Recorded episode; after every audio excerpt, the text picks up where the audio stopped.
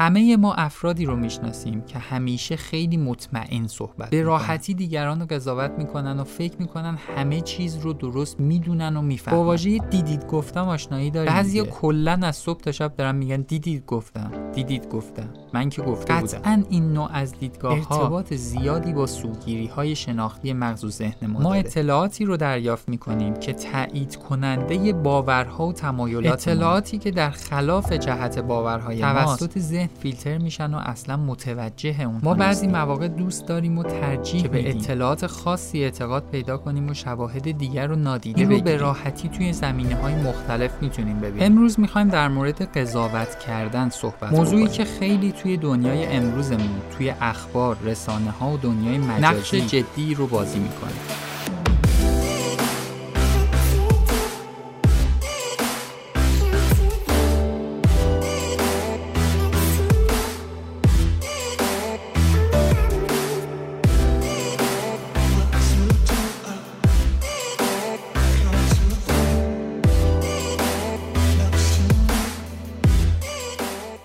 دوستان سلام. این پادکست 44 ما نیازه که قرار شنبه 11 بهمن ماه 99 ساعت 6 بعد از ظهر منتشر بشه.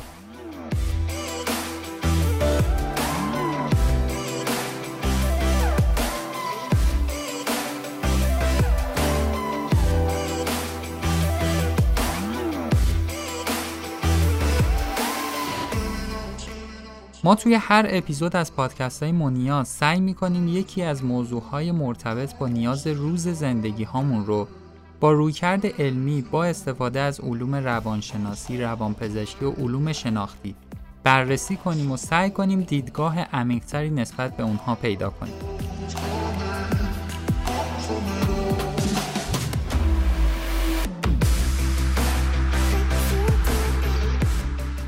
شما می‌تونید پادکست ها رو از طریق تمامی سرویس های ارائه دهنده خدمات پادکست مثل کست باکس بدون نیاز به VPN و مشکل فیلترینگ گوش کنید. همچنین ما پادکست ها رو توی کانال تلگرامی خودمون با ID at sign مونیاز پادکست هم آپلود می‌کنیم می‌تونین از اونجا هم به پادکست ها دسترسی داشته باشید.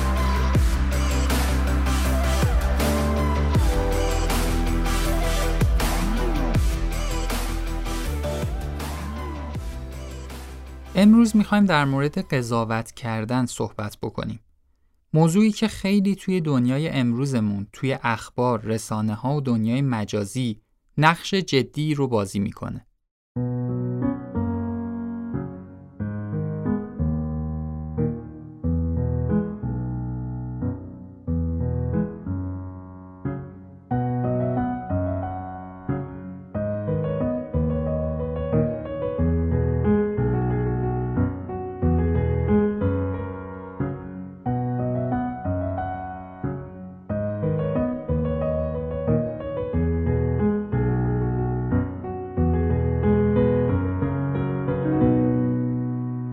خیلی ها تلاش کردن عموم مردم رو از نظر اخلاقی تحریک کنن که دست از قضاوت دیگران بردارن. ولی شما بهتر از من می‌دونین که به این راحتی ها این مسائل قابل حل نیست.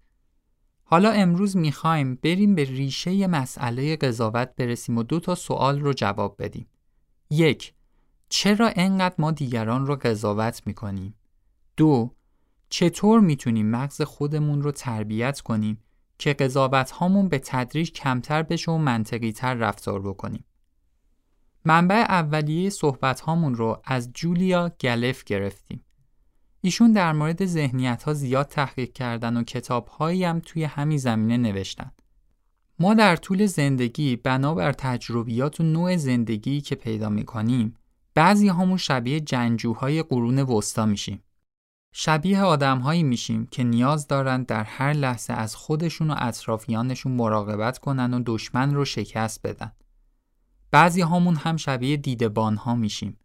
دیدبان ها مثل جنگجوها به فکر حمله و دفاع نیستند بلکه وظیفه اونها فهمیدنه. دیدبان از مکانهای مختلف نقشه برداری می‌کنه و موانع رو شناسایی می‌کنه و به دنبال پلهایی برای عبور از رودخونه ها میگرده.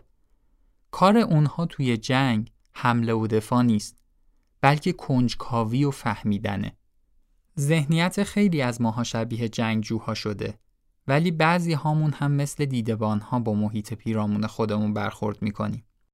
نوع زندگی ما، تصمیم هایی که می‌گیریم، رفتاری که داریم و قضاوت هایی که می‌کنیم بستگی به این داره که چه طرز فکری داریم. در سال 1894 یه سری کاغذ پاره توی سطل زباله توسط ستاد فرماندهی ارتش فرانسه پیدا میشه. وقتی این کاغذ پاره ها رو به هم میچسبونن متوجه میشن که فردی در رده بالا اطلاعات نظامی رو به آلمان میفروخته. کار بالا می‌گیره. به آلفرد درایفوس مزنون میشن. آلفرد سابقه خوبی داشت و هیچ اشتباهی ازش تا اون موقع سر نزده بود و انگیزه هم برای انجام این کار نمی‌تونست داشته باشه. ولی آلفرد یه مشکل بزرگ داشت. تنها یهودی شاغل در رده های بالای ارتش فرانسه محسوب می‌شد. اونها دستخط آلفرد رو با یادداشت ها مقایسه کردند و نتیجه گرفتند که با هم تطابق دارند. اگرچه متخصصین شناسایی مطمئن نبودند و هر چقدر محل زندگی آلفرد رو گشتن نتونستن نشانه ای از جاسوسی پیدا کنند ولی اونها کار خودشون رو کردن. نتیجه این بود که نه تنها آلفرد جاسوسه بلکه آبزیرکا و زیرک هم هست. چون ما هیچ مدرکی نمی‌تونیم ازش پیدا کنیم و همه مدارک رو نابود هم کرده. وقتی زندگی شخصیش رو بررسی کردن از اینکه در دوران دانش آموزی به یادگیری زبانهای دیگه علاقه داشت نتیجه گرفتن انگیزه زیادی از اینکه بخواد با دولتهای دیگه همکاری بکنه داشته. معلمش گفته بود که آلفرد حافظه خوبی داشت و اونها هم نتیجه گرفتن که جاسوسه. چون چیزی که یه جاسوس نیاز داره یه حافظه خوب برای به خاطر سپردن اطلاعات. پرونده به دادگاه میره و آلفرد محکوم میشه. میارنش جلوی ساختمون اکل میلتر نشان افتخار و لباسش رو ازش می‌گیرن شمشیرش رو میشکنن و در منظر عمومی تحقیرش می‌کنن. آلفرد فریاد می‌زده و می‌گفته قسم می‌خورم من بیگناهم من لیاقت خدمت به ارتش رو دارم زنده باد فرانسه زنده باد ارتش از این جور حرفا که دیگه فایده ای نداشته بعد اون رو در جزیره شیطان تو صخره های بیاب و علف آمریکای جنوبی به حبس ابد محکوم می‌کنن. از اونجا آلفرد بارها به دولت فرانسه نامه نوشت خواهش کرد که پروندهش رو به جریان بندازن که معلوم بشه بیگناهه. اما فرانسه کلیت ماجرا رو مختومه اعلام کرده بود.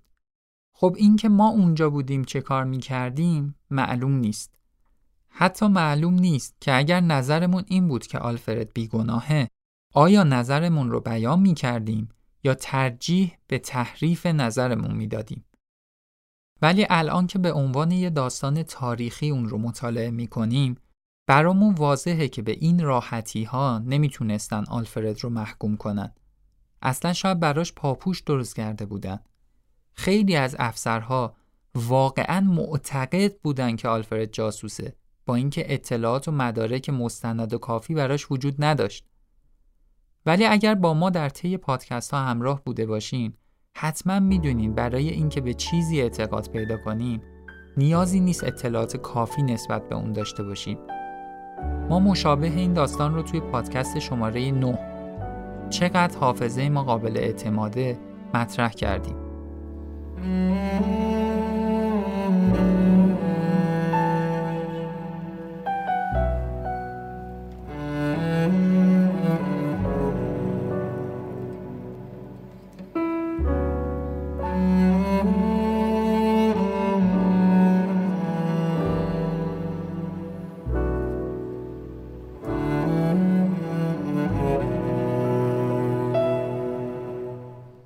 مورد استیو تایتس فرد 31 ساله ای که به اشتباه محکوم به تجاوز به یک زن میشه و بعدها می‌فهمن اشتباه کردن صحبت کردیم. ما بعضی مواقع دوست داریم و ترجیح میدیم که به اطلاعات خاصی اعتقاد پیدا کنیم و شواهد دیگر رو نادیده بگیریم. این رو به راحتی توی زمینه های مختلف می‌تونیم ببینیم. سالهاست که طرفداران تیم‌های ورزشی با دلایل مستند قائلن که تیم بهتری از رقیبشون دارن. وقتی داور خطایی به نفع تیم مقابل می‌گیره قطعا اشتباه کرده. ولی اگر خطا به نفع اونها باشه قطعا درست تشخیص داده. همین مسائل توی جریانهای سیاسی هم هست. سالهای زیادی جمهوری آمریکا با دلایل متعدد مدافع تفکر خودشونن. دموکرات ها هم همینطور. هیچ کدوم هم با گذر زمان دیدن واقعیت از دیدگاه های خودشون کوتاه نمیان و واقعا به دیدگاه ها و طرز تفکر خودشون اعتقاد دارن. اون جناهی که ما در اون قرار می‌گیریم به شدت روی تفکرات، قضاوت ها و دریافت های ما از حقیقت تأثیر می‌ذاره. توی پادکست شماره ده هم گفتیم مغز انسان ها به طور ناخودآگاه همیشه اطلاعاتی که بهشون می‌رسه رو در راستای تایید هویتی که از خودشون دارن سانسور می‌کنه. بعدها کلونل پیکارت از افراد بلند مرتبه ارتش فرانسه که فکر می‌کرد آلفرد گناهکار رو اتفاقا تا حدودی یهودی ستیز هم بود به ماجرای پیش اومده شک می‌کنه. اون می‌بینه که حتی بعد از آلفرد جاسوسی برای آلمان ادامه پیدا می‌کنه. یه فرد دیگه ای رو هم در ارتش پیدا می‌کنه که دستخط مشابه با یادداشت‌های پیدا شده داشت. کشفیات خودش رو با مافوقش مطرح می‌کنه و همونطوری که به راحتی میشه حد زد براشون اهمیت نداشت که واقعا آلفرد گناهکار هست یا نه. چون پذیرش اینکه اشتباه به این بزرگی در مورد آلفرد انجام دادن اصلا کار راحتی نبود. پیکارت انقدر تلاش می‌کنه که در نهایت بعد از ده سال آلفرد تبرئه میشه.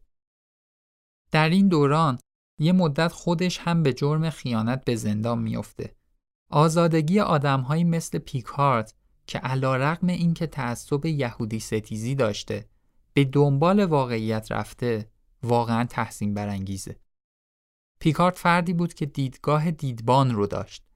به جای اینکه به دنبال برنده و بازنده باشه می‌خواست حقیقت رو کشف کنه. طبیعیه که واقعیت خیلی وقتا اصلا قشنگ زیبا و باب میل ما نیست. مثل همین واقعیت هایی که ما خیلی وقتها توی پادکست ها از انسان اشتباه ها و دیدگاه های غلطی که توی زندگی داره میگیم.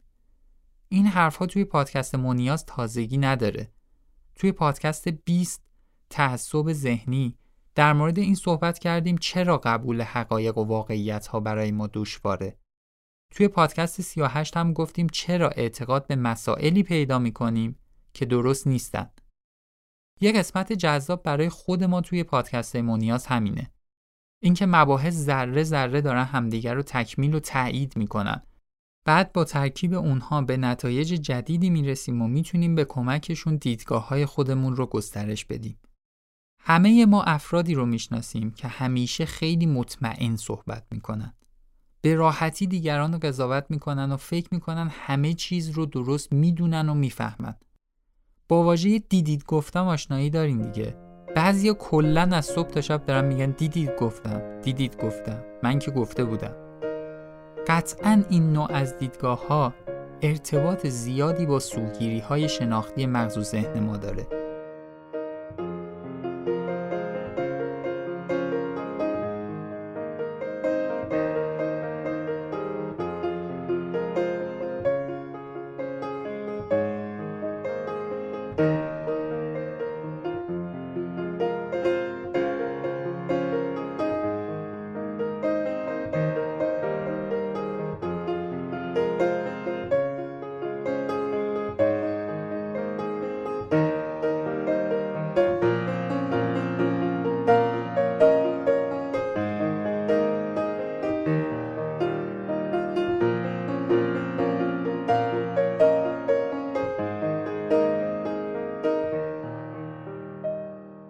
اول باید بفهمیم مغز چجوری کار می‌کنه.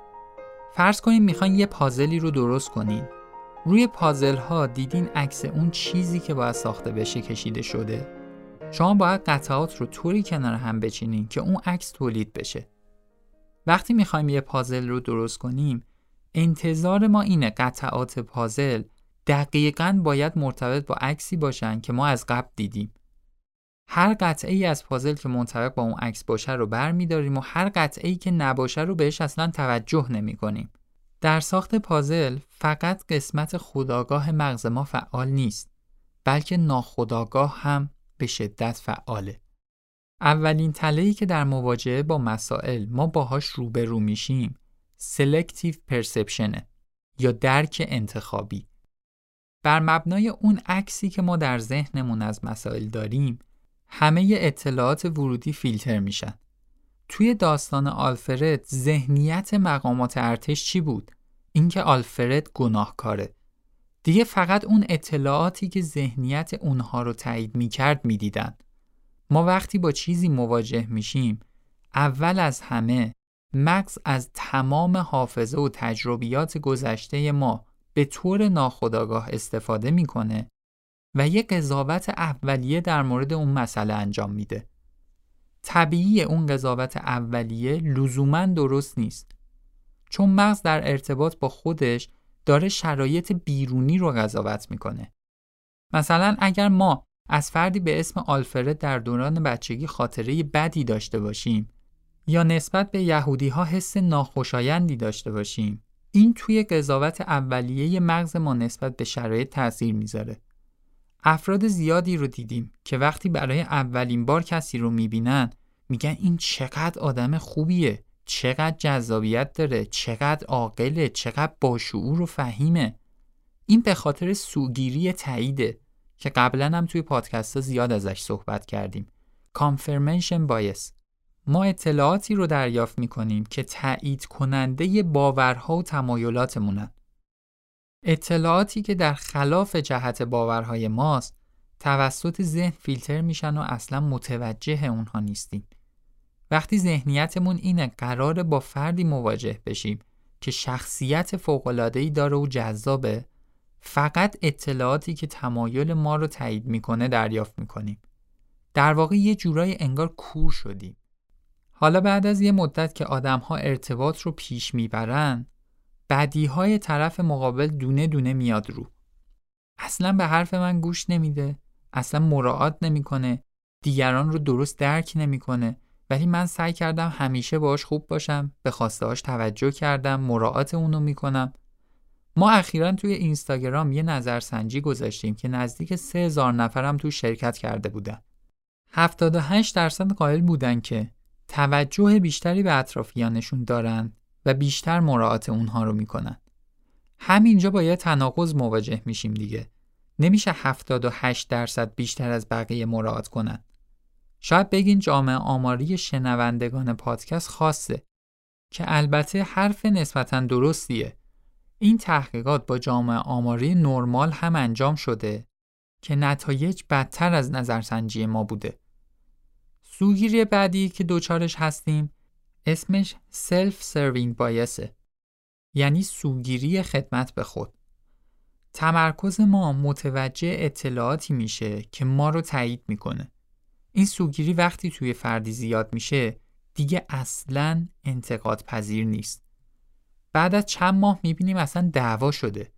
میگه طرف کلا نفهم و بیشوره. من از همون اولم می‌دونستم به همه هم گفته بودم با این آدم کار به جای خوبی نمی‌رسه. اینجا هایندست بایس هم میاد وسط. یا همون سوگیری واپس نگری این سوگیری میگه افراد بعد از رخ داده یک مسئله اون رو کاملا قابل پیش بینی می‌بینن. یعنی دیدگاه های اولیهشون رو فراموش می‌کنن. معلوم بود بابا دلار گرون میشه. خب اگر معلوم بود چرا زندگیت رو دلار نکردی؟ درسته حدس می‌زدی دلار گرون میشه ولی انقدری که الان مطمئنی اون موقع مطمئن نبودی و اشتباه فکر می‌کنی که اون موقع هم دقیقا می‌دونستی. این رو بذارین کنار اون نکته ای که توی پادکست دهم گفتیم. مغز خاطراتی که در تضاد با هویت ما باشه رو سانسور رو پاک می‌کنه. ببینید دیگه اوضاع چقدر به هم ریخته میشه. پس الان فهمیدیم قضاوت اولیه مغز لزوما قضاوت درستی نیست. اساس قضاوت درست بر چه مبنایی واقع میشه؟ بر پایه اطلاعات و دانش درست. نه بر اساس توهمات و تعصبها و ذهنیت هامون. اولش بیشتر توهمه.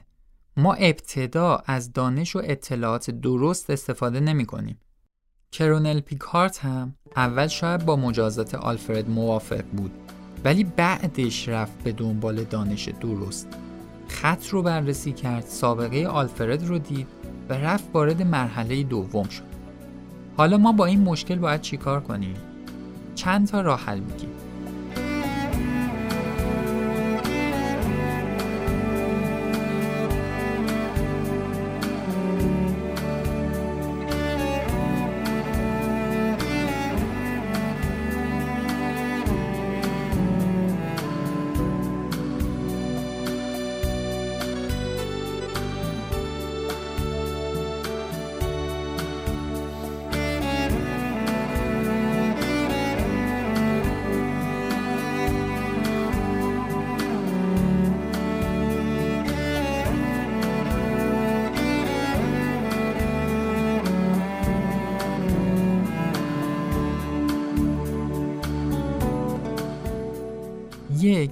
باید مغزمون رو بشناسیم.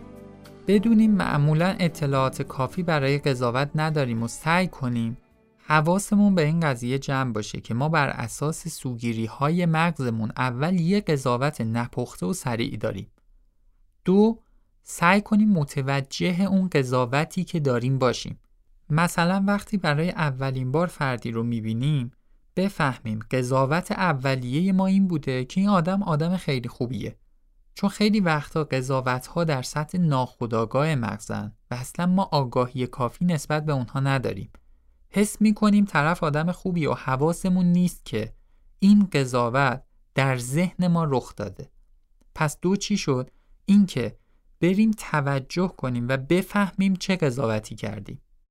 خب حالا وارد مرحله سوم میشیم. قبلش بگیم که اگر فکر می‌کنید بگیم باشه دیگه من از این به بعد سعی می‌کنم متوجه قضاوت هام باشم و همه چیز درست میشه. سخت در اشتباهی قضاوت ها بیشتر در سطح ناخودآگاه رخ میدن و خیلی وقتا انقدر سریع اتفاق میافتن که بلا فاصله با واکنش ما مواجه شدن. تحقیقات میگه ما در کمتر از یک دهم ثانیه قبل از اینکه بتونیم توجهی به مسئله بکنیم قضاوت خودمون رو در ناخودآگاه شکل دادیم. ما باید اول مدل مراقبه از تفکر ذهنمون رو یاد بگیریم. مغز ما اصلا فرصتی به ما نمیده که متوجه باشیم داریم چی کار می‌کنیم. پس راهکار چیه؟ تقویت ذهن غیرقابل کنترل و مراقبت از اون با مدیتیشن و mindfulness. ما در مورد این دوتا توی پادکست 42 و 26 صحبت کردیم. مشکل خیلی وقتا این نیست که نمی‌دونیم باید چی کار بکنیم. مشکل این زورمون نمی‌رسه. خیلی ها فهمیدن، خوندن و یاد گرفتن که مثلا وقتی کسی یک کاری می‌کنه نباید واکنش نشون بدن. ولی واقعا نمی‌تونن. بلا فاصله واکنش نشون میدن و واقعا از دست خودشون هم ناراحت میشن. خب راهکار چیه؟ می‌دونیم باید چه کار کنیم ولی نمی‌تونیم انجام بدیم. باید به کمک مدیتیشن و mindfulness ذهن و مغز رو تقویت کنیم. مدیتیشن ها یواش یواش به ما یاد میدن که چطور روی رفتار و ذهنیت های خودمون تمرکز پیدا کنیم و متوجه اونها باشیم. بعدها با تمرکز ایجاد شده می‌تونیم مسیر ذهنمون رو هم طراحی کنیم. اگر بخوایم فقط این مدل از دانش ها رو به مردم یاد بدیم ولی توانایی استفاده از اونها رو که مدیتیشن میشه نداشته باشن بیشتر باعث ناامیدی اونها میشیم. چون خودشون رو در مقابل اون چیزی که درسته خیلی ناتوان می‌بینن یا اصلا اونها رو فراموش می‌کنن. تغییر مثبت سخته. واقعا سخته و به این راحتی ها حاصل نمیشه. نیاز به تمرین تمرکز توجه دانش درست مراقبه و مداومت داره. ولی شروع که بشه هر تغییری مسیر رو برای تغییر بعدی باز می‌کنه. یکی از دلایل اینکه پادکست های ما هم فعلا هر هفته منتشر میشه همینه. اینکه مداومت همراهی با شنونده بتونه گذار باشه. پس اگر دیگران به همون میگن چرا انقدر سریع قضاوت می‌کنی؟ اول از همه باید سعی کنیم بفهمیم که چقدر می‌تونه حرفشون درست باشه و ما اصلا متوجه اون نیستیم. بعد سعی کنیم با مدیتیشن ذهنمون رو تقویت کنیم تا بتونیم قضاوت ها رو بفهمیم. در آخر هم می‌دونیم که مبنای قضاوت درست اطلاعات دقیق و کافیه. اکثر ما اطلاعات کافی برای قضاوت شرایط و مسائل رو نداریم. خیلی وقتها اصلا نیازی به قضاوت نیست. ولی اگر بعضی مواقع نیاز هست که قضاوت بکنیم باید سعی کنیم به دور از تعصب ها به دنبال اطلاعات دقیق و درست بریم و آزادانه تصمیم بگیریم. باید بتونیم مثل دیدبان ها از زندگی و تجربیات خودمون فاصله بگیریم و فقط به خود مسائل نگاه کنیم و از دانشی که گرفتیم در مسیر درک موضوع استفاده بکنیم. به جای اینکه بخوایم به خودمون و دیگران ثابت کنیم که ما درست می‌گفتیم و درست پیش بینی می‌کردیم، باید بتونیم حس کنجکاوی رو در خودمون تقویت کنیم. بریم دنبال اینکه بتونیم حقایق رو درک و کشف کنیم، معماها رو حل کنیم. نه اینکه همه چیز رو بخوایم به خودمون نسبت بدیم و گرفتار اختلال ها و سوگیری های شدیدتری بشیم. در آخر هم اگر با نظر متفاوت با اعتقادات و باورهامون مواجه میشیم هر چقدر هم که مطمئن باشیم غلط هستن ظرفیت پذیرش و تفکر روی اونها رو داشته باشیم. فکر می‌کنم به اندازه کافی جلو رفتیم. ما ممنونیم بابت بازخوردهایی که از پادکست ها برامون میفرستین شاید حس بکنین ارزش و اهمیت زیادی ندارن ولی سعی می‌کنیم همه رو بخونیم و با توجه به ظرفیت موجود تغییراتی در جهت بهبود وضعیت پادکست ها ایجاد کنیم. اگر دوست داشتین می‌تونید از طریق وبسایت moniazpodcast.com از پادکست ها حمایت مالی بکنین و قطعا حمایت بهتری که می‌تونین از پادکست ها داشته باشین اینه که مباحث مطرح و تولید شده رو نش بدین. هدف مونیاز آگاهی بخشیه. وقتی می‌بینیم افراد مختلف در مورد موضوعهای مطرح شده با هم صحبت می‌کنن و اونها رو به هم پیشنهاد میدن واقعا ما دلگرم میشیم خیلی ممنون بابت محبت هایی که داریم راستی قرار ما ده دقیقه مدیتیشن هر روز بوده. همراه ما باشیم تا شنبه آینده و یه پادکست دیگه. فعلا خدا نگهدار.